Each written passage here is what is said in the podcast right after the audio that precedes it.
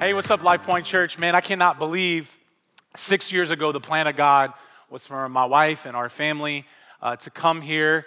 Um, we started attending in uh, January of 2016, and again, I couldn't believe the plan of God. I never would have thought um, I would have went from attending to being on staff as a pastor, and I love it here. We've been here six years, and I hope to be here another 36 years in Jesus' name. But I have a question for you. Have you ever had this question asked to you? Do you have plans tonight? Now, depending on who asked you the question, determines typically your response. Some of us lie. of course, I have plans tonight. Well, if you're like me, you know, uh, sometimes I'll be like, yeah, we ain't got nothing going on. And then I ask my wife, and she's like, yes, we planned this for like, for four years. well, planning is something that takes time, it takes energy, it takes effort. And you may have heard it said that if you fail to plan, then you've planned to fail. Now, how many of you are planners up in here? Like, you gotta have a plan. Now, I personally like plans, but I also like to call audibles like Peyton Manning. Like, I, they kind of sometimes feel like they lock me in. I don't have any flexibility. But I will say this if it's my idea, then I can envision the plan happening. Like, for example, I had a plan to be a rapper. And clearly, I've had to make some adjustments in life. Now, a lot of us have had life plans and we've had to alter, we've had to make some adjustments, we've had to pivot, we've had to change. And all of us here, three years ago in February, we had plans and we were on the cusp of all those plans being changed forever. And then we made adjustments. We started watching Tiger King. Carole Baskins. That's dumb. Can you believe that we spent part of our lives watching that? My favorite part of the whole entire episode was when he said, I'm never gonna financially recover from this. I use that all the time with my kids with the thermostat. I'm like, come on now.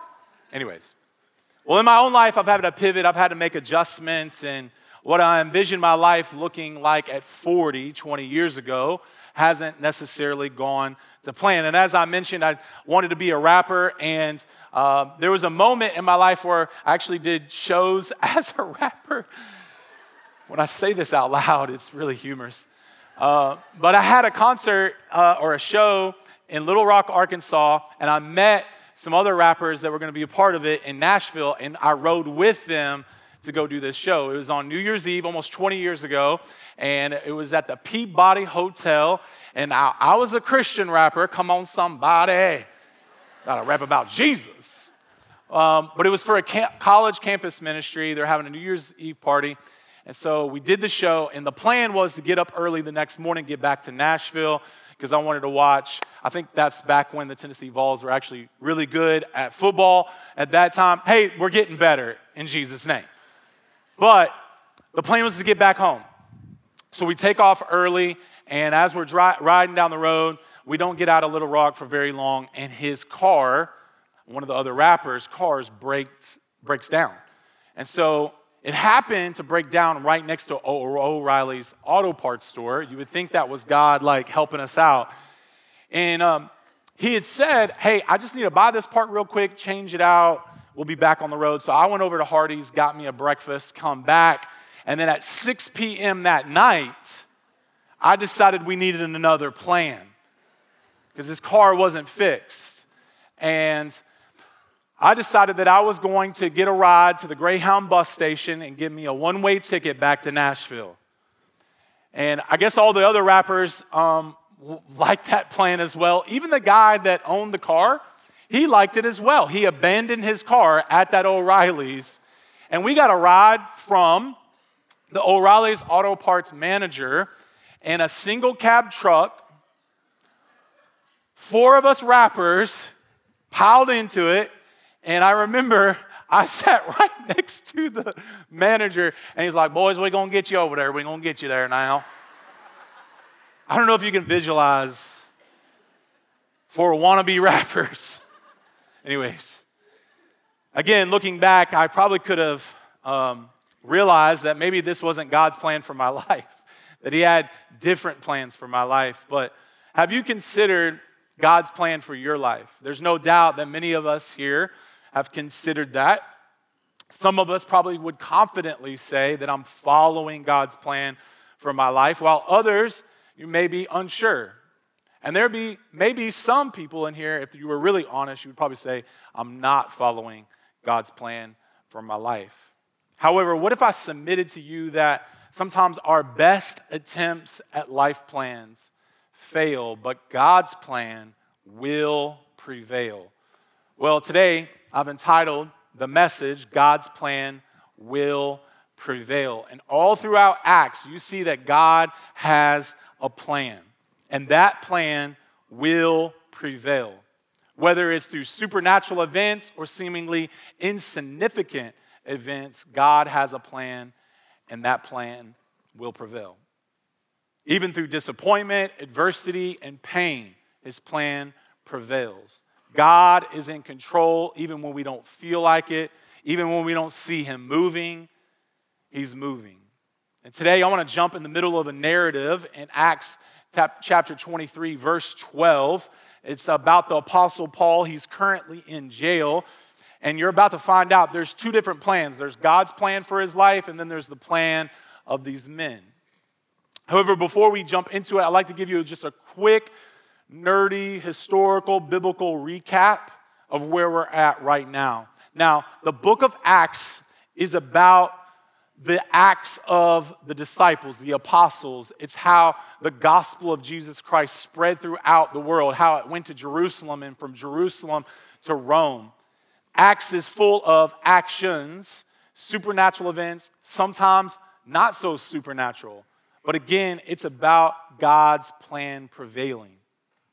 And Paul finds himself uh, going to Jerusalem. He's an apostle of God. He's going to go to Jerusalem. Before he goes to Jerusalem, though, he, he receives these warnings, these prophetic warnings, that if you go, chains are going to await you. Like you're going to be in jail. Nevertheless, he feels like God wants him to go, so he goes to Jerusalem. He hasn't been in Jerusalem in 20 years. But upon his arrival, he begins to preach and teach the gospel of Jesus Christ. And the Jews, the religious leaders of those days, they did not like what Paul was communicating. And so a riot broke out. And the Romans had um, occupied, they were occupying Israel, and so they were intervening. And riots, religious riots, were not something that was new. So the Romans were kind of used to intervening um, on the behalf of the Jews, um, trying to make sure that these riots don't continue and people don't get hurt. And Paul is like being taken away by the Romans, uh, the soldiers, and he's like, hey, let me address the crowd one more time. I think I can persuade them. So he does, and it doesn't work. He gets taken back into the uh, custody, into uh, basically a jail cell, and the Roman officer is going to have him beaten. And then Paul is like, I, I'm, I'm a Roman. Like, are you going to beat a Roman? And then the Roman officer is like, You're a Roman? No, I'm not going to beat a Roman because it was illegal for them to do that.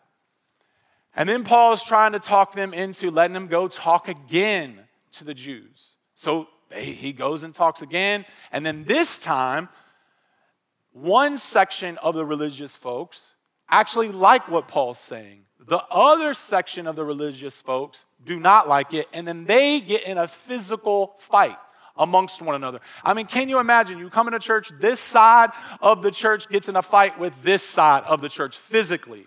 It kind of gives you a mental picture of kind of what's happening in this biblical context.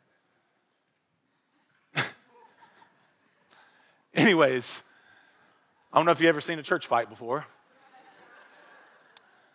But this is going down, and the Roman officer, to protect Paul and keep him safe, takes him back to jail. And so we find ourselves in this text, uh, Acts chapter 23, and we see this plan unveiled God's plan and then the plans of man. And the first thing that I want you to see today is that the heart is deceitful. The heart is deceitful. So let's jump right into the text. This is Paul, he's in jail, and it says, When it was day, the Jews made a plot and bound themselves by an oath, neither to eat nor drink till they had killed Paul. There were more than 40 who made this conspiracy. Now, we hear a lot about conspiracies these days, and it's sometimes hard to differentiate between fact and fiction. However, these specific men have conspired along with the religious Sadducees or the religious leaders of that day to plot and kill Paul. And the irony here is that the hunter has now become the hunted. Paul, at one time in his life, killed Christians, and now he is the one that's being hunted for his faith. And they believe, these 40 plus guys believe that Paul is worthy of death because they're convinced he's against the Jewish nation, he's against their law, therefore, he is against their God. However, because the Romans took him back to protect him and he is now in their custody, after that last disagreement, the religious leaders come up with another plan. So these men of God go to the chief priests and the elders and said, We've strictly bound ourselves by an oath. Everybody say oath. To taste no food till we have killed Paul. Now, therefore, you, along with the council, give notice to the tribune. The tribune is the Roman officer to bring him down to you as though you were going to determine his case more exactly. And we are ready to kill him before he comes near. Now, here's what's crazy they take an oath. This oath, actually, Pastor Mike actually told me this. This oath was probably a blood oath, it's a religious oath. They believe that God's plan for their life is to conspire to kill. And what's really surprising is that when they go to the religious leaders and unveil their plan, they're like, you know what? Yeah, first degree murder, let's do it. They believe that this is a good plan as well. And so they believe that taking this oath by fasting, I mean, we just came out of a time of fasting and praying. And they believe they're going to honor God by getting rid of Paul. They literally believe this is God's plan for their life, which you have to understand. These people know the Ten Commandments by heart, and they have just completely ignored the sixth commandment that says, Thou shalt not murder. Like they're just ignoring that. They justify their murderous plot because they believe that Paul is spreading a false message about their nation, about their people, and about their God. They don't want to hear the truth, they just want to kill the messenger of truth. And they ultimately don't trust God's plan. And the reality is, you can be passionate about the wrong thing. You can have a passion that's misdirected.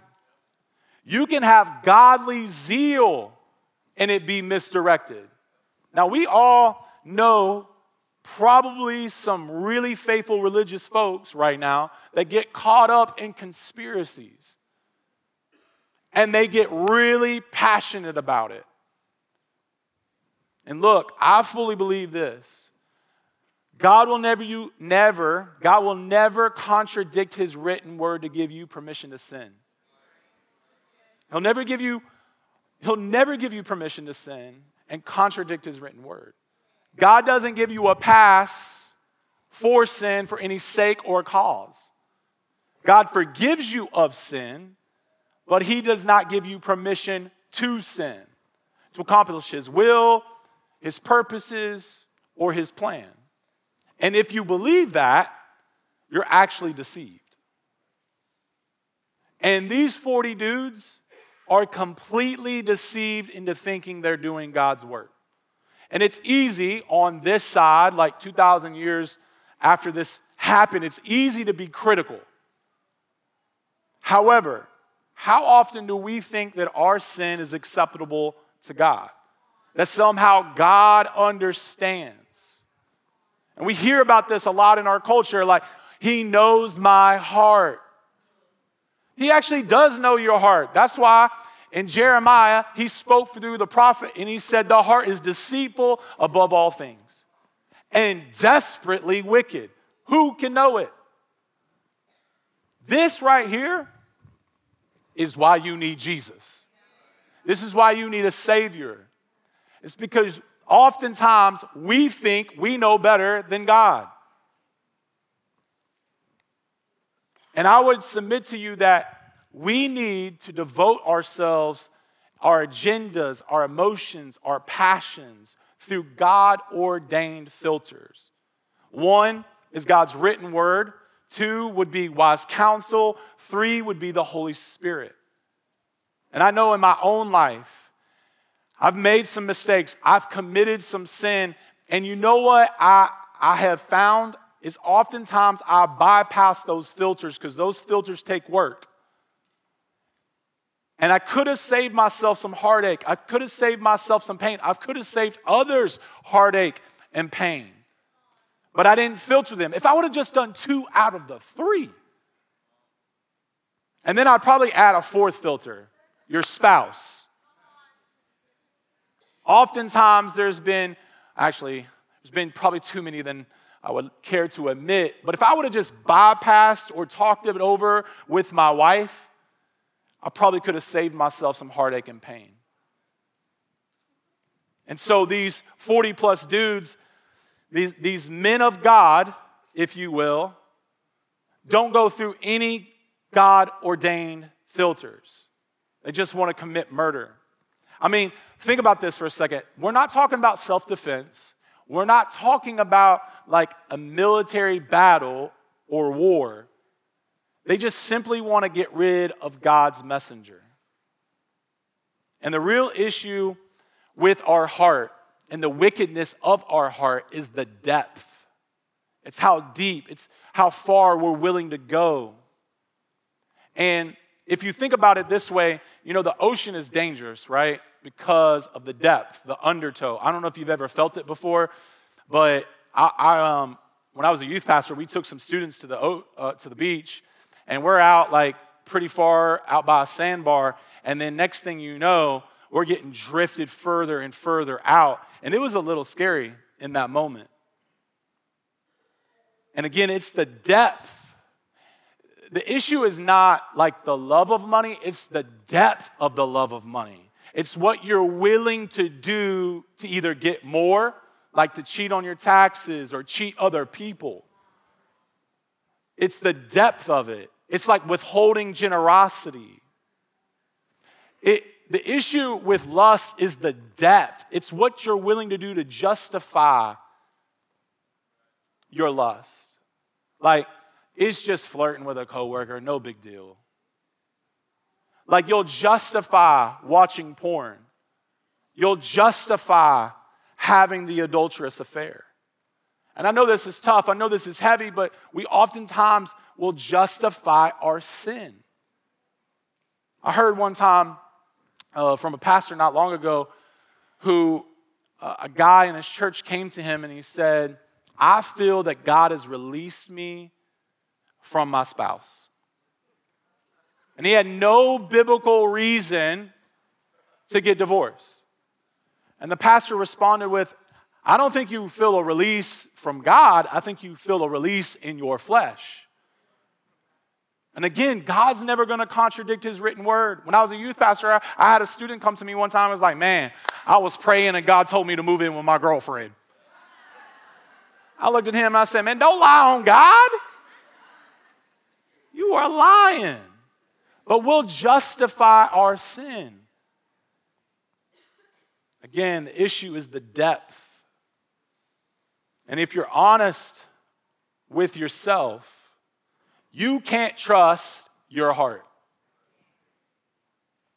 Now, we've seen through all throughout church history, uh, men of God have done evil, they've deceived themselves, They've done evil in God's name. And I believe that's why another 10 commandment is don't use God's name in vain. Don't use it for dishonest gain. Don't use it. Don't deceive people. But you know what? It doesn't matter if you're on the right side or the wrong side of truth, God's plan will still prevail. His plan will still prevail. And look, the second thing I think you're going to see today is that God will use anyone and anything. He'll use anyone and anything. He'll, I'll even say he'll use anyone, anything, in any circumstances as well.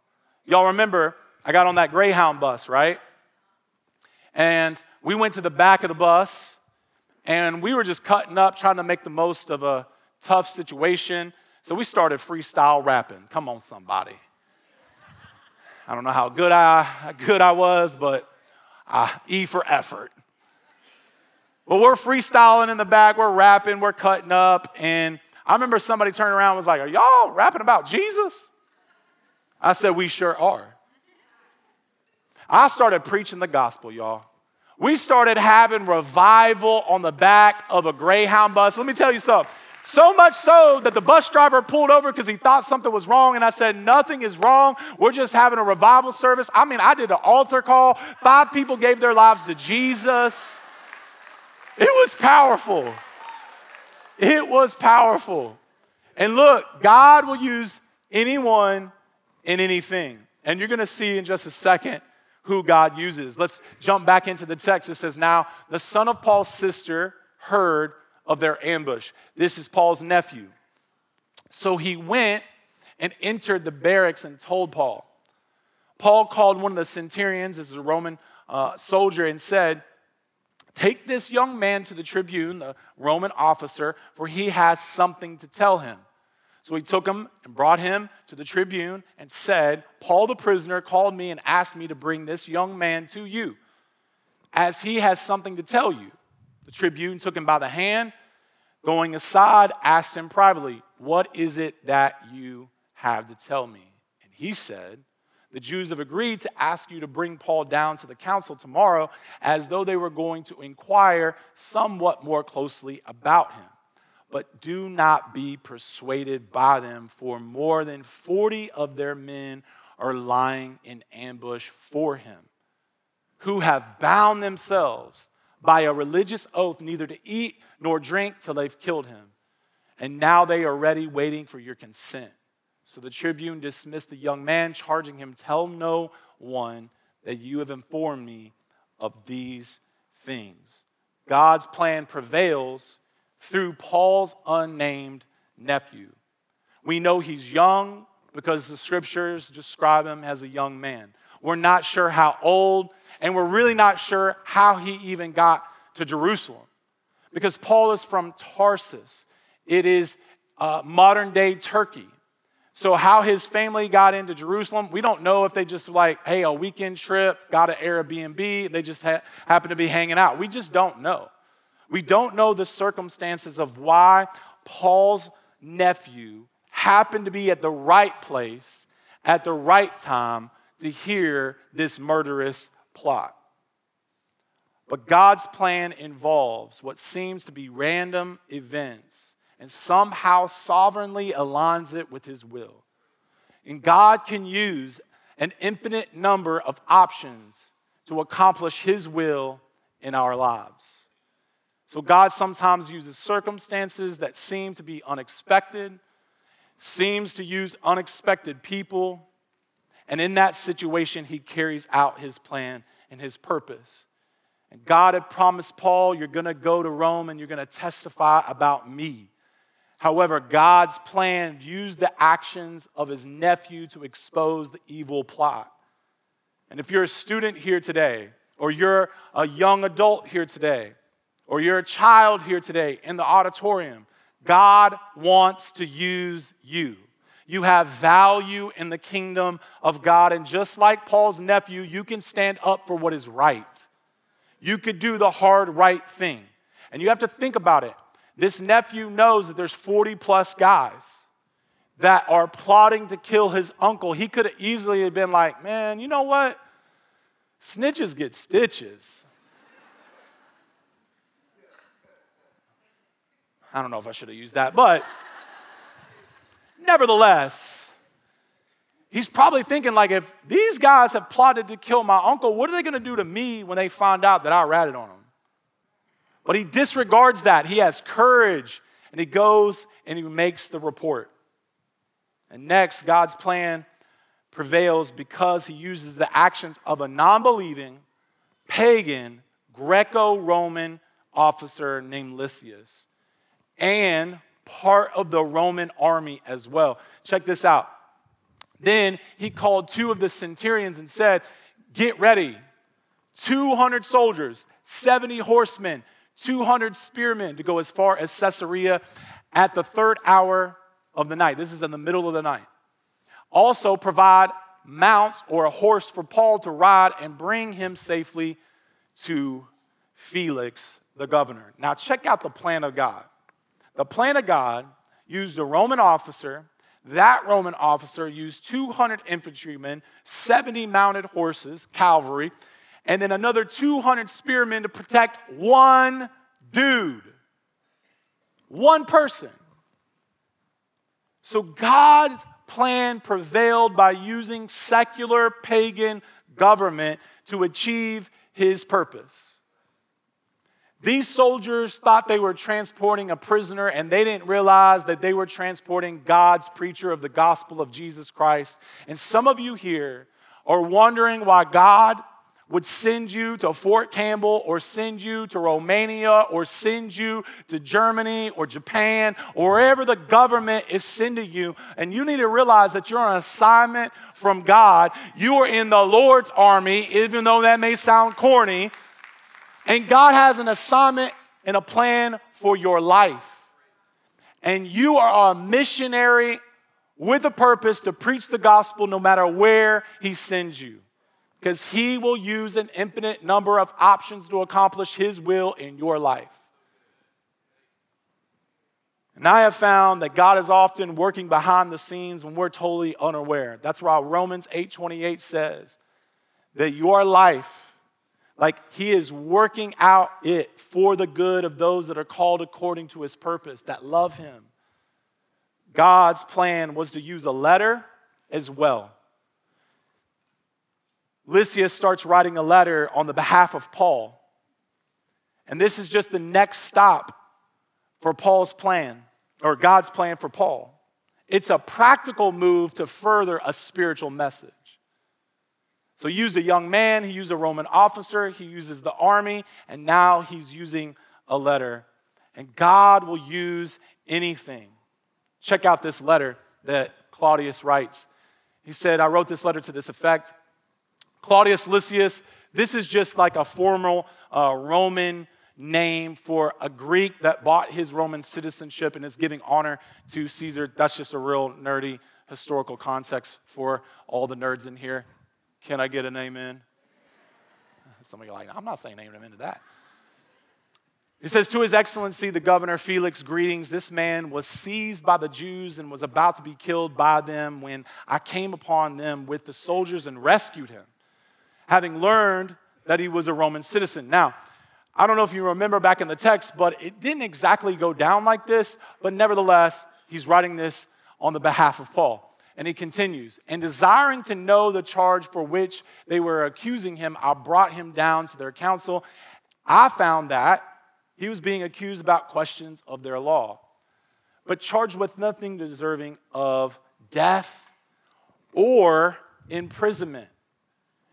And when it was disclosed to me that there would be a plot against the man, I sent him to you at once, ordering his accusers also to state before you what they have against him. Now, I'm convinced of this. If God wants you somewhere, he will make a way for you to get there. He'll use a letter, he'll use a, a, an army, he will use any means necessary. The question is will we be available? Will we be available? Will we have the courage? Will we be faithful even when the plan is not go- going according to our plan?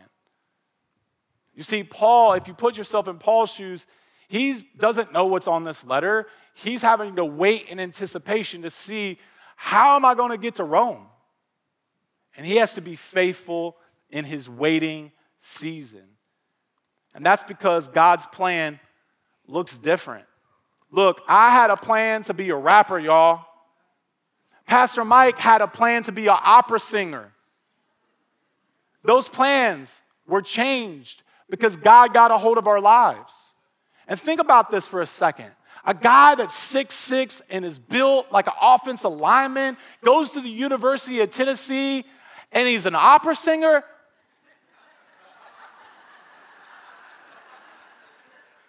I remember when I first met him and I was like, an opera singer? It's like, man, I did not see that one coming. And then I got to thinking about this. What if we did a concert and I rapped and he did opera? That's never been done in the history of music, y'all, I don't think. I don't know. I think the Grammys come on tonight. Maybe we should collab, you know? Pastor Mike would be like, Figaro, Figaro, Figaro. That's not even how you say it, is it? I don't know. Oh. So dumb. Anyways, God's plans change. God's plan looks different than ours. Let's get back to the text. Let's focus. So the soldiers, according to their instructions, took Paul and brought him by night to Antipatris. I think I said that correctly. And on the next day, they returned to the barracks, letting the horsemen go with him. And when they had come to Caesarea and delivered the letter to the governor, they presented Paul also before him. And on reading the letter, he asked what province he was from. And when he learned that he was from Cilicia, which is in modern day Turkey, it's a province, Tarsus is the Roman capital city inside that province, he said, I will give you a hearing when your accusers arrive. And he commanded him to be guarded in Herod's praetorium. This is King Herod's palace that was built on the coast of the Mediterranean. And so he's going to be guarded in that palace and he's going to await God's next plan for his life. Paul never thought he'd be back in Caesarea. Caesarea is the place where he received the prophetic warning from Agabus that was a little weird about what was going to happen to him in Jerusalem.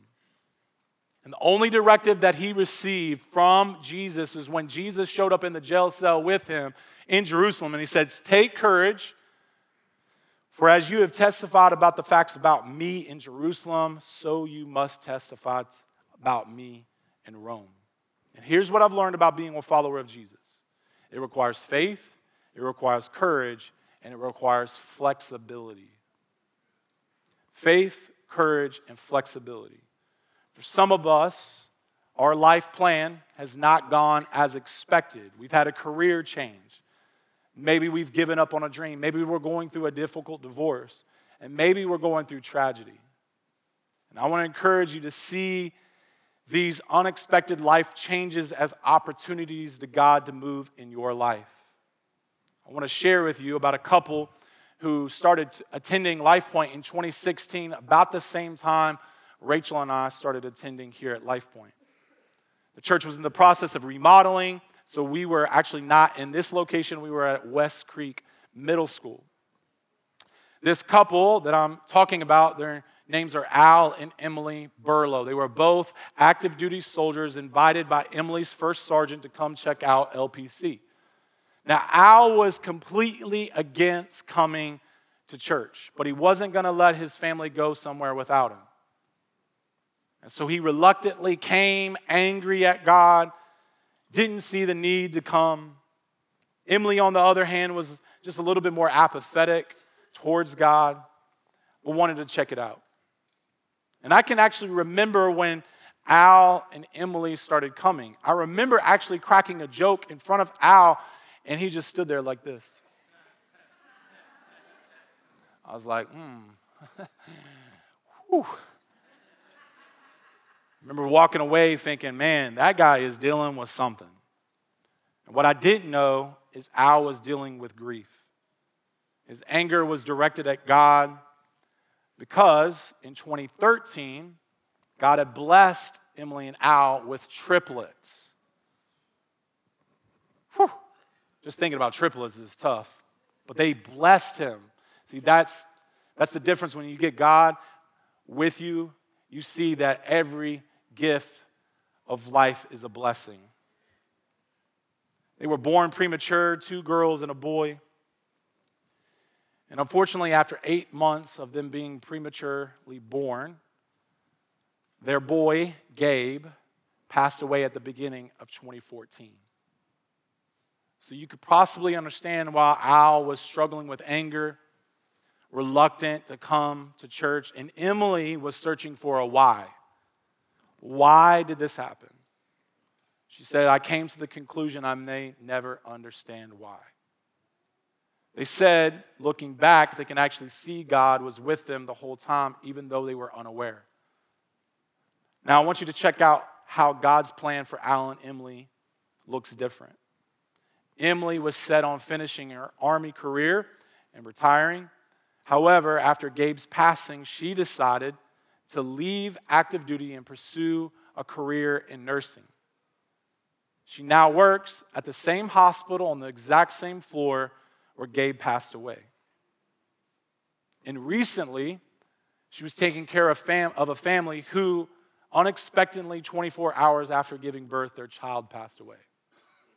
Emily began to answer some of the questions that the family had. They had a puzzled look on their faith, face, and she began to say, I know exactly how you feel because my son passed away in this exact same location, in this exact same hospital. Emily said in that moment, it seemed like the family got a sense of peace. It didn't remove the grief and the pain, but at least they had somebody there with them to walk through the grief and pain. You see, God's plan looks different. Al, on the other hand, retired from the army. He spent 12 years in the Marines. I mean, this dude's a bad mamma jamma, I'm just saying. But you know where Al works now after retirement? Life Point Church.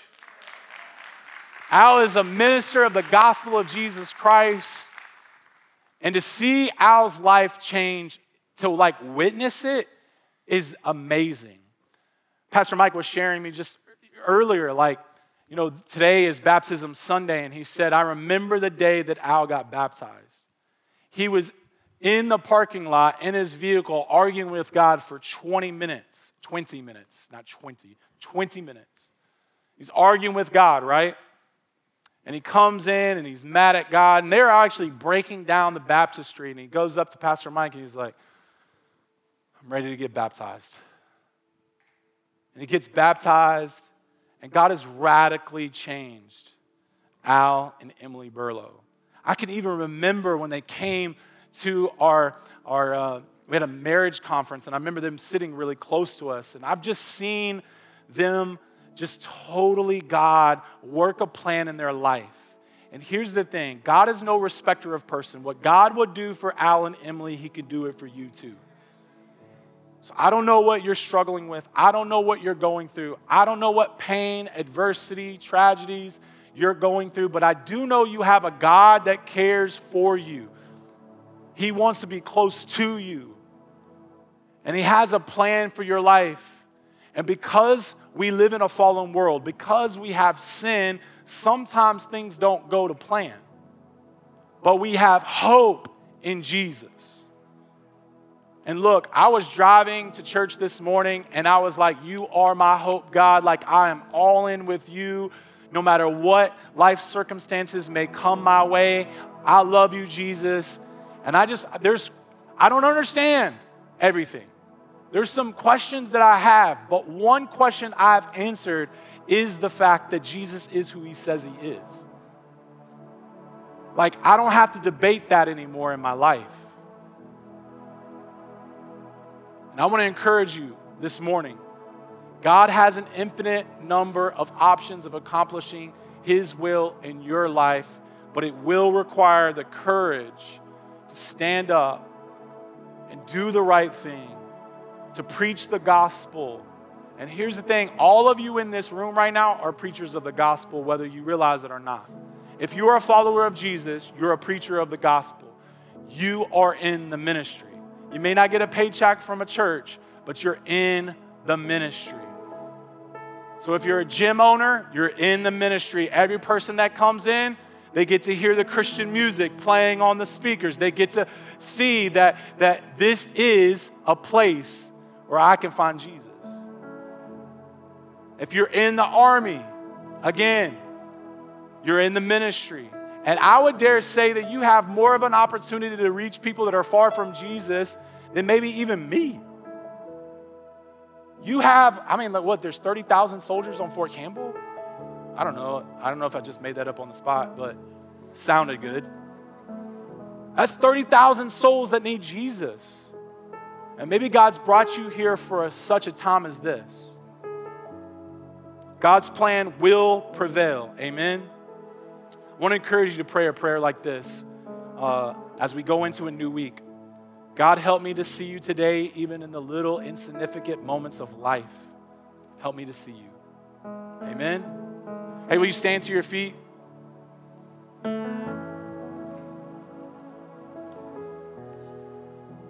I hope this message today has encouraged you and uplifted you. But I want to do this.